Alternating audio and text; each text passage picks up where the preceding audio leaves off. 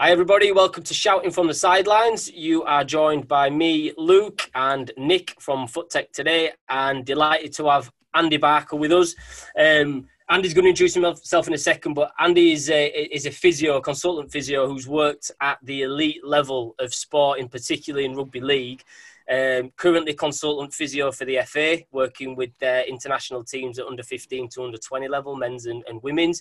Um, so he's got some great experiences to share with us, as well as talking about um, injury prevention for children and just some of his experiences, really, which will be really interesting. Andy, thank you for coming on. Um, and can, can you just introduce yourself a little bit, Andy, just further to what I've said? Uh, yeah, firstly, thanks for thanks for having me, on, Luke. Um, yeah, so my physio physio by trade. Uh, went a long way around sort of getting into the uh, into the sort of profession really. So grew up enjoying sport, football and rugby. Probably realised quite early I wasn't going to be uh, any good or good enough anyway to uh, to make a career out of myself. Um, but uh, obviously really like sport, and I think probably the day I realised you could, I guess, work in sport, work really closely with the players. Um, I was really interested in about how the human body works. So once I sort of pieced those two things together, I sort of uh, went down that sort of route really. So I studied uh, physiotherapy, and then I was very lucky to get a job straight from university. So it was off the back of a like student placement as part of my studies at the Leeds Rhinos.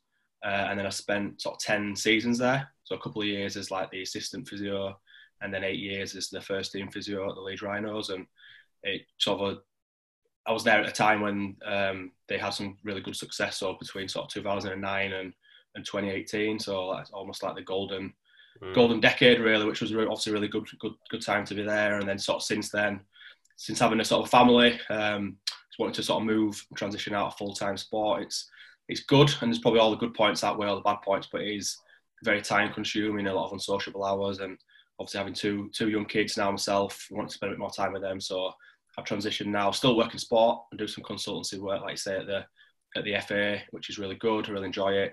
Been a big change. I also do some more consultancy work, still within rugby, rugby union, rugby league, and also spend my time rest of my days really working in my my clinic in Leeds. Brilliant. Um, yeah, we'll talk a little bit about the Rhinos um, later on because I think you've been quite modest there. I think it was probably their best their best ever period, wasn't it? When you joined, in the the success they had was was fantastic. So yeah, we'll we'll talk about that in a in a second.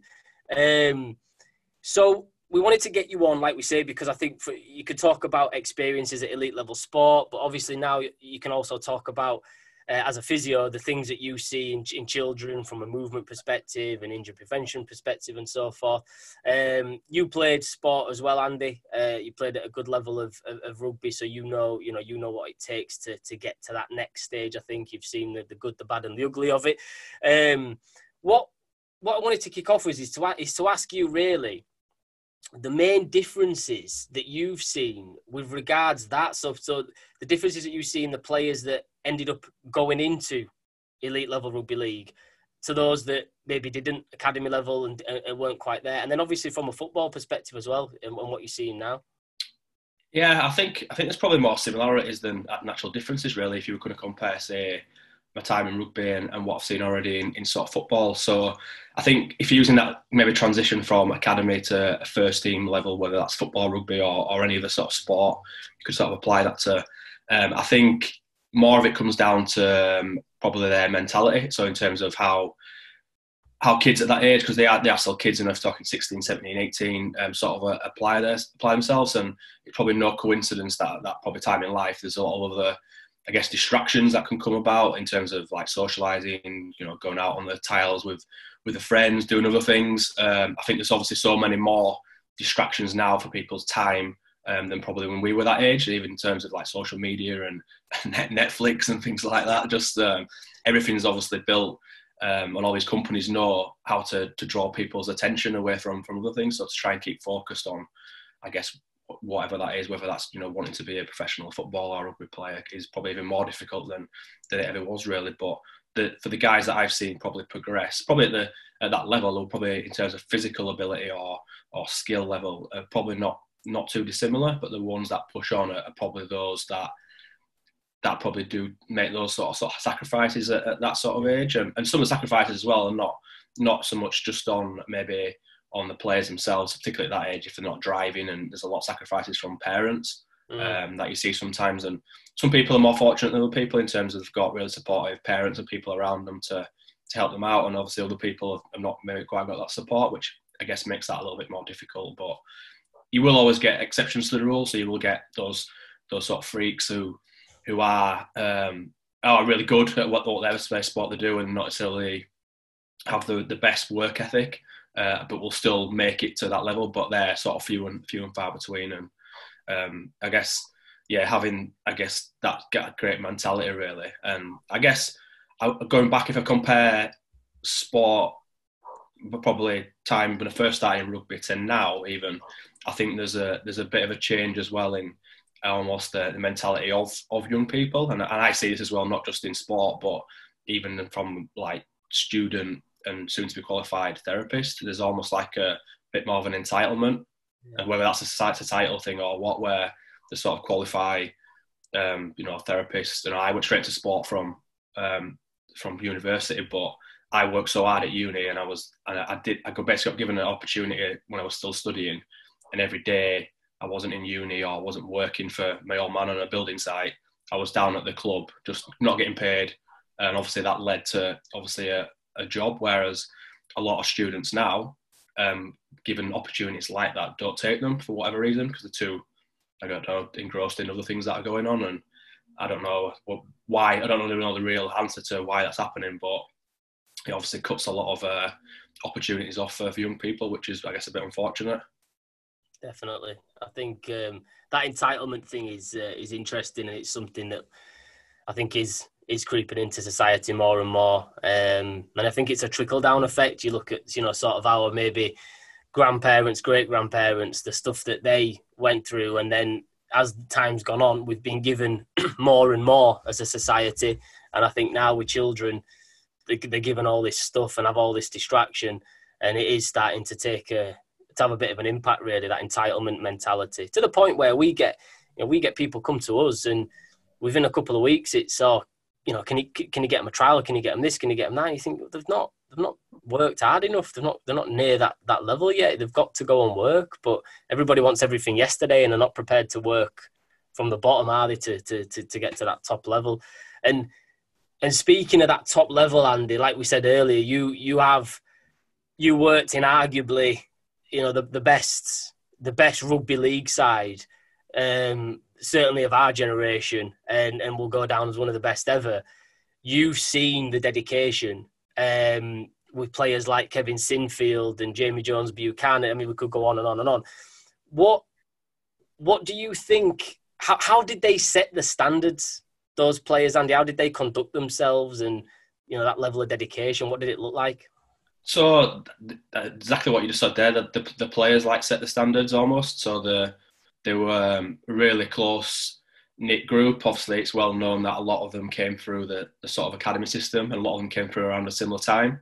So when they when they sort of first started playing first team rugby at the club, the, the still Leeds was still a good team, but they were second best to Wigan and a couple of a couple of other clubs at the time, and all these young players um, sort of given their given their opportunity at the time, um, which again, going back to that sort of period and era, a lot of big clubs would, be spending loads of cash on players from the NRL in Australia and internationals there on, on, on big big money. Uh, the exchange rate then was a bit daft, so like players would come over and could earn a lot of money over here, but players were coming over at the back end of their careers to earn a few quid in Super League as opposed to you know being in the, probably their, their prime, which was obviously stunting the opportunities for younger players. But a lot of those guys were given uh, a chance early, and they didn't win anything for a few few few sort of seasons. But they won the first title, I think, in 2004, which was Leeds' first title for like 30 odd years at the time, and that was the same team that pretty much stayed there for the next sort of 10, 10 years really. So I think that consistency in like playing group, and there was obviously not a lot of changes uh, staff wise really as well. That's you know I obviously didn't start till working there till 2010, but even before then there was a really quite consistent group, not a lot of changes, and I think that bit credit to like the, the sort of board and the club who sort of stuck by coaches when things weren't going well at certain times, and and some of the staff. So, um, but I think again the the players drove the sort of culture and made each other accountable. Uh, we're really professional. So if you you mentioned like Kevin Sinfield there, he he's without question the most professional like athlete I, have ever seen and worked with. Just uh, everything he did. Bear in mind, he was travelling. It's not particularly that far, but like 45 minutes from Oldham to Leeds every day. He'd be like the first in the training ground, the last one to leave.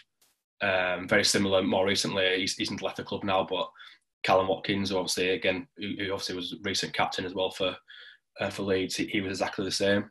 Um, you know, so I think they, they just made each other accountable, and they had a group of players. I think that just again, a lot of them were local lads. A lot of them come through the system, wanted to be there, and uh, and in a, in a, salary cap sport, all those players, because they were obviously awesome players, were at the club and were probably getting less money than they could probably have got money at, at any other club.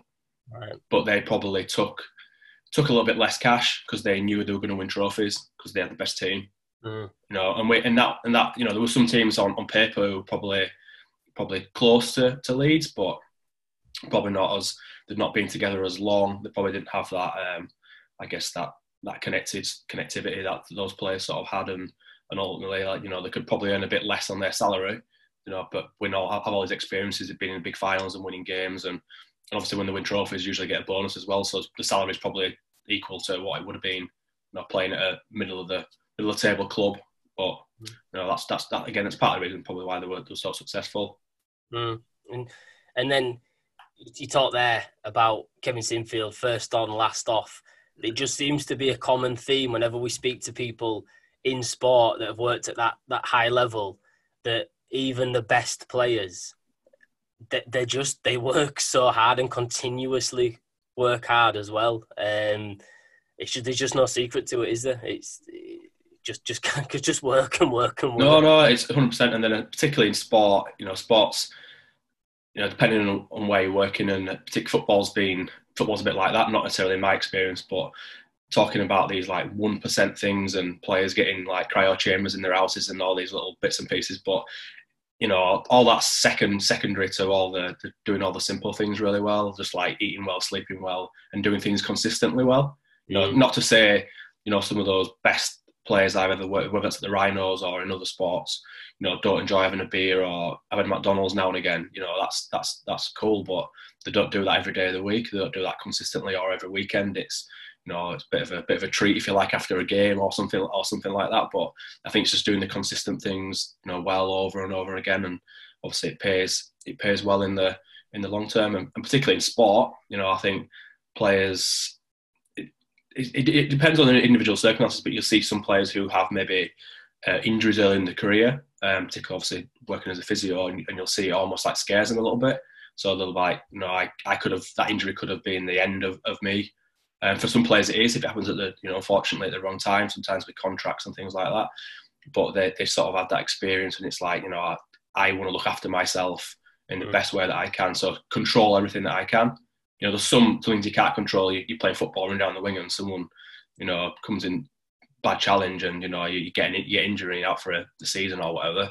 You know, there's not much you can do about that, but you can control a lot of your things that I guess that go on um, outside of outside of that environment you you mentioned as well um, the the fitness thing earlier. The, the, that seems to crop up a lot as well when you're talking there about things you can control. You can control how how much you go out for a run, how hard you work in a gym, and things like that. And I think um, we were saying off air. I think it was something I listened to about Jamie Jones Buchanan, who's recently retired, who I think he ran to training, didn't he? I think he ran to training, trained, ran home, and you're talking about a guy that um, was still playing high level rugby league at an, at an older age, uh, a game that's physically demanding, because of how hard he worked, it meant his career was just so long. And do, do you think that plays? Do you think that sets some of them apart as well? The fact that they are just fitter because they've worked harder. Yeah, 100. percent And Jamie Jones is a, like a, a, prime example of that. And he, I'm not speaking out of turn. He he would say that he's not the best rugby player. He's you know he's made a career out of working really hard uh, and he's spoken like in the media and stuff in the past that he's um, his best mates with like Kev, Kev Sinfield was spoke up before, and he, and he used to say he basically coming up and growing up, he was like, "This kid's really good." He used to play against each other. Kev's from Lancashire, he's from Yorkshire.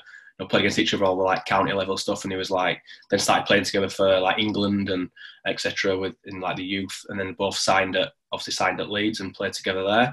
And he was like he's really good, and then even at a young age, I think Kev had those sort of attributes and was very professional about what he did. And and Jones is used to say I used to hang on his like coattails and whatever he did, I used to do the same. And right. even even the back end of the career, like the last couple of seasons, uh, they both played together. Kev retired in 2015 uh, after the one treble, but that like they'd be two players who were like after a, a session outside and pretty tough. They'd, they'd go in the gym and they'd both be sat on like a, a rowing machine doing like 10, 10 200 meter intervals under 40 seconds. You know, like that that'd be them. Uh, and then, like you're saying about Jonesy, sometimes he was, um, it was, it was quite hard work because he, uh, you like say he would like run to training when his ankle were a bit sore, and you're like, Jonesy, you're not helping yourself out here, really. You know what I mean? he's, uh, but that, but that's again, that's again, some, sometimes he probably did a bit too much mm. to his de- to his detriment. But but then again, if he took that away from him, he probably wouldn't have made the career that he did. Wouldn't have been one of the trophies that he did, and uh, yeah, so you, you actually, I guess you sort of have to try and uh, tame some of that sometimes. But you know, obviously, you don't want to you don't want to tame it too much because that's ultimately one of his probably probably his best attribute. Um, what, are some of the risks, Andy? I was, I was as you were describing that, that sort of sprang to mind. Is there a danger of having to manage workload with some of these players who are uh, utterly obsessed and wanting to train all day, every way? I'm thinking of some younger kids listening and maybe getting the idea of running to and from school every day. It, it, just are there any risks for young, yeah. as well? Yeah, I think I think there's for there's obviously in relation to everything everything you do, there's there's probably a, a, fine line between obviously pushing yourself and doing a bit, doing things to get better, whether that's physicality or, or whatever. But and then obviously doing too much, and that's ultimately where where kids or or adults will get injured. And I guess it's uh, it's a bit easier in a in a sort of I guess a full time sports environment because pretty much you know everything that you know training that they do the, the players do is sort of led by staff and it's obviously all programmed and it's all all fits into like a, a big a big sort of picture. So the way like a i guess a, a, season's designed is from start to finish and there'll be weeks where the, the plan to train harder than others and there'll be big games coming up where they might taper down a little bit. And again that's more difficult when you're not in those environments because if you're leading a lot of your i guess training running things yourself. But um, even at a younger age you, you probably know um, you feel like you can run run for like days and days and days, don't you? But um, some of it's sometimes not necessarily doing more. It's just probably being um, a bit smarter with what you're doing. So necessarily going out for a run every day. You know, will you get fitter? Yes, but that might not necessarily make you a better rugby player or a better footballer. Um, it's just again, and, and, in cases like that, probably getting some advice and some guidance as to exactly what you what you were doing. Um, again, there's a big difference there between like adults and and sort of kids uh, about again the type of things that he maybe should should be doing. And on that, in terms of thinking about injuries in particular, I don't know if we've been uh, just lucky, touch wood, but in five years or so, in terms of things like soft tissue injuries, pulled muscle, or pulled a hamstring, okay, we haven't. Um, what are the differences between children and then I don't know, our oldest kids are about 12 so what age would you say that there's maybe a change in terms of how they need to look after themselves physically um, yeah, so a lot of, I guess a lot of the like youth, I guess call it youth-based injuries, usually happen from probably like early teens and then then onwards, and a lot of them are like growth related. Um, so I'm probably not telling you something that you don't know, but as obviously as you um, as you grow, like your bones are not fully fused together, hence why you, obviously your bones get longer and you get taller, etc. Um, and because of that, you get certain conditions that are pretty much specific to, to children. So you can get injuries around like the knees and hips, which uh, are not necessarily due to, to overuse or doing too much of an activity, um, but I guess are more related to their, their growing and around puberty. There is cases in terms of like activity doing sometimes too much activity around certain times of growth, so they'll get like growth spurts. And if they're heavily, you know, playing football at school, playing rugby one night, cricket, going for a run one night, doing all this sort of stuff. At times like that, um, sometimes they can come into a little bit of trouble. But usually it's just a case of I don't know, taking a, a, few days or slowing down what they're doing for a week or two, and then they're generally okay. Kids tend to be quite robust in terms of and quite resilient. Um, and and in terms of the type of injuries that you get, they generally tend to be those specific like um, children's type injuries. So you might have heard of conditions like Osgood Schlatters, yeah. Um, yeah, and things like that. They're really they're really sort of common. Um, but and they are linked to activity. So people, kids who are generally more active, are more like to get them. But then on the flip side, um, being obviously being active and being healthy has got obviously other great health benefits. So it's a bit of a, I guess, a bit of a trade off between the two yeah. things. We, we've been looking at a lot uh, around uh, that in a similar way in terms of skill development and the benefits from doing not just football and, and a variety of different sports because of the, uh, the benefits there skill wise. In terms of uh, just more from a physical point of view and, and slightly injury, are there benefits from multi-sport in your opinion for, for children to be doing? Yeah, hundred percent. And you see, you probably see that in, I guess, even adult athletes. Some of the best um, athletes that I've worked with have, were like those. You'll have heard of players who, again, made a career in football or rugby, but at probably at 16, 17, had a, like a contract offer from cricket, cricket, or, or things like that. And uh, it's generally those, I guess, kids who've, I guess, had that um, exposure. So it doesn't have to mean they have to play rugby Monday, football Tuesday, cricket Wednesday. You know, they might have a passion for one particular sport, and that's obviously great. Um, but I think coaches and I guess that's parents as well. I guess who have an understanding that other sports, particularly when they're younger, uh, can be really beneficial in terms of just moving. What what the body really loves is like variability. So if you're doing the same thing over and over again, like so many people now, we're recording this that way in, in lockdown. So many people now are spending working from home and having like back pain because they're probably sat in a chair all day in the kitchen table or office or whatever else. It's because the the body's not getting up, walking around the office or going for the lunch or whatever, uh, and the body just being conditioned to being do one thing, whereas the body's not really built to do that. And I think the more exposure that we get to other things, and that might be just be in a football session doing like playing rugby as part of your warm up, as daft as that sounds. Um, you know, and it's going to have a lot of carryover, and, and kids enjoy it as well, don't they? So doing things a little bit different. Um, so I think it's an easy way to, I guess, incorporate different skills, and obviously it can have, have great benefit as well. You, Andy, have sat in the changing rooms um, at games like the grand final and and obviously highly charged games in the league and things against the top opponents, and you've seen them win you've seen them lose and, and a question a question from parents that crops up quite a lot is how how can we help our children deal with failure, whether that be uh, at school, at sport, what have you? How did how did those athletes deal with a grand final loss or a big league loss? How did they how did they handle that? Uh, I think it, it probably a bit different, really. So individuals will deal with things uh, differently, and again, in, that will depend on, I guess, what's uh, their I guess their reasoning thought process about maybe why they didn't win. So I guess as an example, if a player's made a few errors in the game, they they might find feel themselves you know guilty almost of of that sort of negative negative result. Um, I think I think overall, um, obviously, generally players don't really like losing, which is not necessarily a bad thing. I think obviously to, to strive to win and, and to be better is obviously a good a good attribute to have. But I, I guess it's how you I guess I guess suddenly flip that working in a, like a team sport where you're playing every week, I think it's a lot easier because you, you have very little time to to sort of um, around and feel sorry for yourself almost. You, you sort of try and put that bad performance result to bed and then you, you're literally on with the next game. So again, in, in a rugby football environment, it might be, you know, it could be three days late, you're playing another game. So you don't really have the time to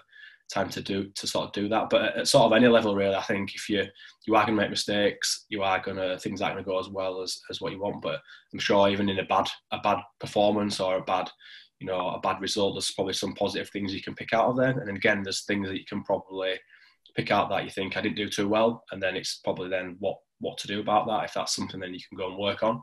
So maybe you were pretty poor in the last quarter of the game, and that might relate to like fatigue or fitness. Again, that's something quite easy you could, I guess, work to fix up. Not necessarily in that day, but over a sort of period of time. It might be a certain like piece of skill or technique that again let you down a couple of times, and again. I don't know if you obviously footballer design some drills or do some get some coaching on that particular facet of your game. Again, that's obviously going to help so that the chances of that happening again are obviously like often not not taken away completely, but obviously they're going to going to be reduced, I guess you you've worked in obviously like we keep saying you've worked in this this elite level sport you've worked at um, or, or, you've been part of the grassroots game and things like that you've now got kids who are going to you know, maybe go into sport and so forth. Know, knowing what you know about it all, Andy, what what are the key attributes you feel as parents we should be promoting to our children to give them the best possible chances of of going far in sport or, or indeed going on to do what you've done in it might not be they make it as a pro but they do they work in a sport they love. What what are the key things you'll be promoting in your kids? Uh, i think we mentioned, we mentioned a couple of the probably main things like and, and there's quite a lot of obviously evidence this in not not just in sport but in in all all different domains that ultimately for someone to be i guess successful um, they they have to probably enjoy what they're doing and have to they have to want to want to do it i think obviously as, as i guess as parents obviously some kids obviously need a bit of pushing sometimes otherwise they might just be sat on their ipad or doing whatever else they don't want them to do but um, but i think there's obviously a level there where where they they obviously need to want to do it themselves and it's it's those probably kids who do that who are probably gonna i guess again it's you, you don't know but are probably gonna potentially do do better than kids that don't. I guess there is a, a line again again that if you push them too too much, um, there'll be a bit of pushback. So Blake, who's my oldest, like um, if I went to him most days, do you want to go outside and kick a ball about? He'd just say no. I want to watch like um, Avengers: Infinity War for the hundredth time, you know, and sit in the sit on the sofa and watch that. Whereas um, just by absolute chance, I don't know whether he knew I was talking to you guys, but he got up this morning. He came into our room fully kitted up in all his football gear. So he had like an Argentina top on and his shorts and socks pulled up. Says, oh, I want to, I want to be a footballer today. So then again, uh, he, he's obviously he's only pretty young and four, but he come downstairs for brekkie while we're making breakfast. I just set like a couple of goals up and was kicking a football around. But he probably did some like quite good stuff there. But that was he he sort of led that, I guess.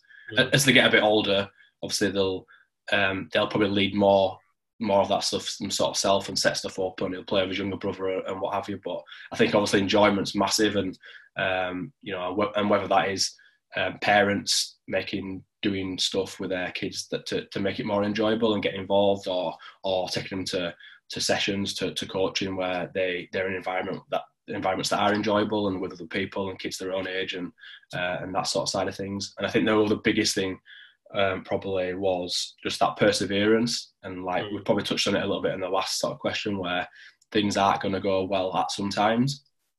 And just to sort of sort of stick with it. And I think probably the the best example I can probably give of my own experiences as in sport, where I can remember being like started playing like rugby when I was six or something like that, and uh, wasn't wasn't particularly like good. I wasn't particularly good at any point in my career, but I remember kids being at like 10, 11, 12 who were like almost like these like gods of rugby. Like used to just take about ten players to tackle them and playing for all the all the county level stuff, and um, and then you got to like 12, 13, and then they weren't quite as good and then you got to 15, 16, and they weren't even playing anymore because everyone had sort of caught with them, overtaken them, and the the player that was the best player in the world, or you know, all these clubs were looking at him when he was 10 years old, was not even playing sport anymore because he wasn't wasn't that good. Um, so I think, and whether that's the kids a little bit smaller than other kids, whether they're just not not skill wise at that particular time, I just think you know it's it's, it's a long time between being like five, six, and 15, and obviously a lot can a lot can happen. But I think if if they enjoy it and they want to keep doing it, and I think if if they persevere, then they're obviously going to get going to get better at what they're doing. And even if they obviously don't make it at the top level of football, rugby, which we know is the chances of doing that are really small anyway. Um, whether they go on to play, you know, semi-professional or even amateur sport, we we've we've also all done that as well. We, you know, you have some great friendships, don't you? And, and you have some great times, whether you know whether or not you you're getting paid to do the sport or actually paying, you know, paying your subs and what have you to actually play sport. So I think it's just a great, it's a great environment. I think sports, you know, to watch, to play, to be involved with. So yeah, I'll definitely be pushing pushing my kids just just just just uh, assuming that they want to do, you know, stay involved and be and be, be involved in sport. I think Nick, you had a and this probably leads on quite well actually when you're talking there about the the smaller kids and things like that. I think Nick wanted to ask you a little bit about um, Rob Burrow, wasn't it, Nick, and how how he ended up being sort of top of his game. Yeah. yeah. Again, going going down the, the, the skill the skill side of things. I mean, rugby obviously um, when you watch it, strength and, and, and size seem, seems quite important. But then you, you see your players like Burrow, and, and, obviously it's not all about strength and power. So yeah, my interest is um, why, why what made Burrow different, um, and and I suppose the relationship between skill and strength, how how much of training time in young players in rugby is dedicated to developing strength and power, or is it predominantly the skill work and then the size will come as, as you grow? So, so Rob, again, Rob's, Rob spoke about this himself, where when he was growing up, he's probably the prime example of what, what I was just talking about, where he was really good at what he did. He was really quick. He was a good rugby player, even as a young kid, but he was getting told by clubs that he was too small, he'd never make it. Um, you, hear this all the time, don't you, with, with certain players who, who are going to have really good careers, and obviously his, his career has been absolutely fantastic. And and again, Rob Rob will tell you himself, he he obviously knew he was smaller, not as big as other players, but he'd use that to his advantage. So he would he would I guess he'd look at other players who were bigger than him, maybe not as mobile as him, and then obviously just try and beat them with either skill or footwork and being a bit more be faster than them or elusive than them. So whereas you know if he ran straight at them, he'd probably be getting carried off on a, on a stretcher, and he, and he knew that himself and did quite you know got got busted up quite a lot of times because he was you know I guess in stature um, inferior to some of those guys and, and not as strong and came off the on the wrong end of it a few times. But equally, probably more so, he he made some of the players look silly by you know being quicker and more elusive and being able to use his other attributes that he had, I guess, to his uh, his advantage really. So I guess there's always going to be, I guess, some attributes that you know you're not going to get any player that's you know top of the tree in every single you know facet of a of a game, and he probably maximised his his attributes of speed and you know of his footwork and and that those sort of things you know to make up for maybe his other other sort of um, ones he was lacking in. But in, in saying that, however, he was actually still pretty strong. So if you you know some of the some of the guy if you talked in terms of like pound for pound yeah, you know, yeah. he was probably as strong, if not stronger, than most you know players in the actual squad. Even though he was like five, five foot, five foot five, I think he was tall, which is you know, obviously well below the average height for a not necessarily obviously for a, for a normal you know a normal bloke really not not even a rugby player where they're all probably six foot plus. And um, I think it's fingers crossed. It certainly seems to be becoming uh, less prominent. But in football, talent identification, you know, stronger, bigger, faster players were getting picked up over potentially better players. Um, it's something that you see in rugby, as we know strength is so important in the game. Uh, yeah, I think so. Um, rugby's a little bit different to football in terms of that cl- clubs can have like sort of an eye on players, but they, they generally don't come into rugby unions a little bit earlier when they're sort of like 14, but rugby league, like players don't come into a club till they're about 15 years old. Whereas obviously football, you can get kids in at eight years old, can't you? In like you know, in structured sort of coaching, yeah, even younger, yeah, yeah. So um, it's obviously quite a lot. It's very different in that sort of uh, that sort of respect, really. But um, I guess, yeah, I think coaches now, and there's loads of data, and again, this is in a lot of sports. Rugby's quite heavy in it as well. They'll they'll sort of know the the general attributes that a player at 17, 18, 20 probably needs to have as a as a baseline to to be in with a, a, a good chance of making it, if that makes sense. Mm-hmm. So again, if there is going to be exceptions, and again, Rob Burrow will be an exception to probably that those sorts of rules. But generally speaking, if you know if they're not, they don't think they're probably going to get to that level in a couple of years or whatever it may be, then they that might not be a player that they they pursue and, and ask to come into their their their, their sort of system. Um, but obviously, then that's that's the job of those coaches that are in that system. So when they do get players in and maybe they identify that they need to work on certain things, they obviously got then a window to, to obviously help them to to guess to do that to to try and fulfill their potential and get them you know improved in the areas that they, they need to improve really.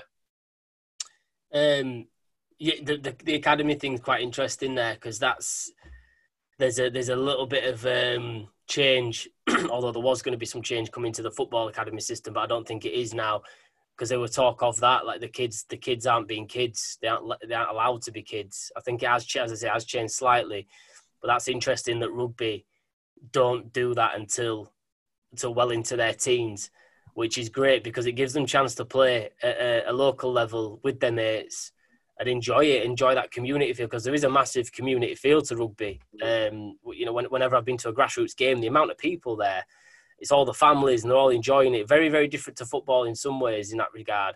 But it, yeah, that that's an interesting thing, and there's a lot of research at the minute going into that about is our kids in academies from four, five, six is that impacting their life ultimately when they are older? Um, and I think there was going to be change coming, but I don't I don't think that's happening now. But you are seeing that some big clubs like Bayern Munich, we spoke recently on a couple of podcasts about that they've they've cancelled their academy to under 11s now, um, and I think there might be others that fall, end up following suit. So yeah, that's that's quite. I didn't realise that about rugby league. That's that's interesting. Um, Nick, have you got any more questions for for Andy before he leaves? Um, yeah, lots. I will. I will pick one that I was interested. Not really on anything that we've been been talking about, but um, static stretching, Andy, was something that was prominent uh, when I was growing up, uh, training and things like that. What What are the pros and cons?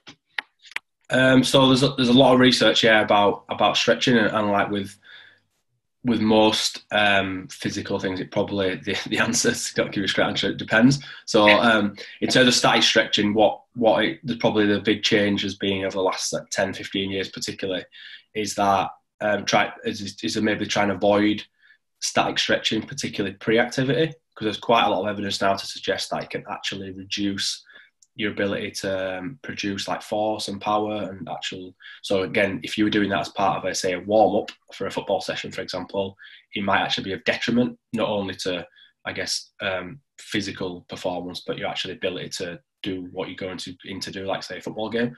Um, Post activity is a little bit different, where you're like, I guess, cooling down if you like, and um, relaxing tissues, where it might be more more advantageous. So the timing of static stretching is obviously is quite important what you'd be better doing pre um, activity is more like dynamic and movement based stuff, which again, which a lot of I guess coaches and that are probably aware of now, and that's why it's incorporated a lot into to like warm up type um, type drills.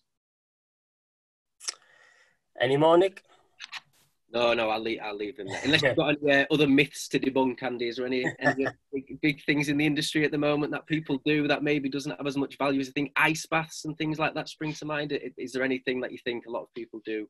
Maybe? Again, yeah. Well, again, it's like ice is another another a really good uh, topic, and there's a lot of evidence like pro um, for it and, and against it. And again, a lot of it comes to do with the timing. So again, um, like post injury, you know, that first maybe like 24 to 48 hours, ice is actually really good. One, it inhibits like reduces pain, and also will help to like reduce inflammation and swelling and things like that. You never actually want to stop inflammation um, because the inflammation is actually the first part of the healing response. So that's why we. Um, this is not actually not, not actually well known. I don't really know why, uh, but like that's why you should avoid like things like anti-inflammatories immediately post injury because you actually want to you actually want something to become inflamed. You can you, you don't want excessive inflammation. So if you can reduce the amount an ankle is going to swell up or something like that that's quite helpful because generally you can get moving and get doing things a bit quicker but you don't want to like stop it sort of stop it completely.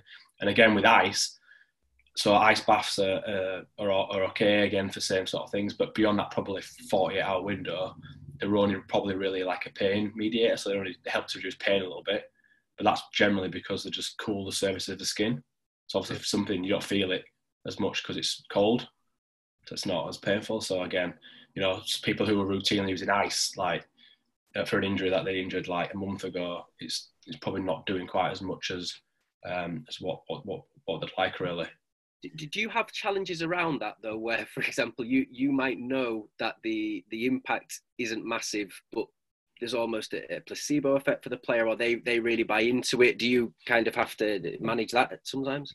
Yeah, hundred percent, and, particularly in like a in full time like sports setting where there's there's access to those things all the time, and and again, yeah, it, it is a trade off, and it is very individual um, focused. Um, one of the things I've seen really uh, done really really well at at the FA with all the England teams, and this is like a a sort of system that's used from the seniors all the way down to sort of the under 15s mm-hmm. is that they they promote uh, like options in terms of recovery. So it's not this is this is what the evidence says. This is the best recovery we're doing today. This is what you're all doing, and making players almost do it. It's it's giving them some support and guidance, but almost saying, right, today you've got one or three options to do. You're either going to, you know, post session they might jump up in the gym and spin, spin the legs over on a bike for 20 minutes and do a bit of foam rolling. You know, one of them might be, you know, jump in the ice bath for 10 minutes. Um, at more, you know, the higher levels, it might be to jump on with one of the therapists for like a soft tissue massage type thing. And again, a lot of that as well because you're taking players from their club environments into an international environment where what they get club might be one of those three things or might be something different. So you, are almost trying to I guess, cater to a certain degree what players like, and some of that is placebo. Some of the, you know, you can see players sometimes he'd be more, he'd be better if he went and did that, but he wants to do that, and it's a bit of a, a trade off. And you can obviously try and educate players mm. as to why they might be better doing certain things, but ultimately it's going to be, I guess, to a certain point, it's going to be their their sort of choice. Um, and if it obviously makes them feel better, that's again that's obviously really important when you're managing um, managing a player at, at, any level, you know, amateur or, or professional. Might be uh, probably some good stories about players trying to con you into giving them the all clear to then get back out on the pitch and stuff when you know full well that uh, that, that ain't going to happen. To get out of training. Yeah, get out of training. Yeah, yeah definitely, definitely a few of them. we'll, uh, we'll, maybe save them for part two. But um, Andy, can you um, can you t- firstly thank you for, for this because yeah. we know you're, you're a busy man even during even during lockdown you've got your online clinics and things. Um, can you tell people more about where they can they can find some info out about you and your and your clinics? Uh, yeah so if anyone's interested in anything i guess more physio related in terms of like getting into the industry or, or some of the stuff i'm doing um, that would be probably go to newgradphysio.com that's my website there. And then uh, my, my clinic we've got actually a couple of clinics one in manchester and one in leeds uh, and that's Perform Ready Clinic. So if anyone's uh, unfortunate enough to be injured or, or, struggling with anything, wants any like advice about anything like that, um, just go to the website there. So that's performreadyclinic.com, uh, and all, obviously all the details and contact stuff is is up on there. Definitely recommend it. Anyone that's um, any any parent out there, any any coach that's got players that have got niggles and things like that, whether you're a child or adult, just it's not. It's sometimes just better to get that second opinion or professional opinion before you you try to play through the pain or whatever. So uh, yeah, give uh, give Andy a shout. Andy, thanks so much for that. Um, we hope to get you on again soon, and uh, yeah, and we'll talk to you later on. Oh, well, thanks for thanks for having me on, lads. See you soon. See you later. See you soon.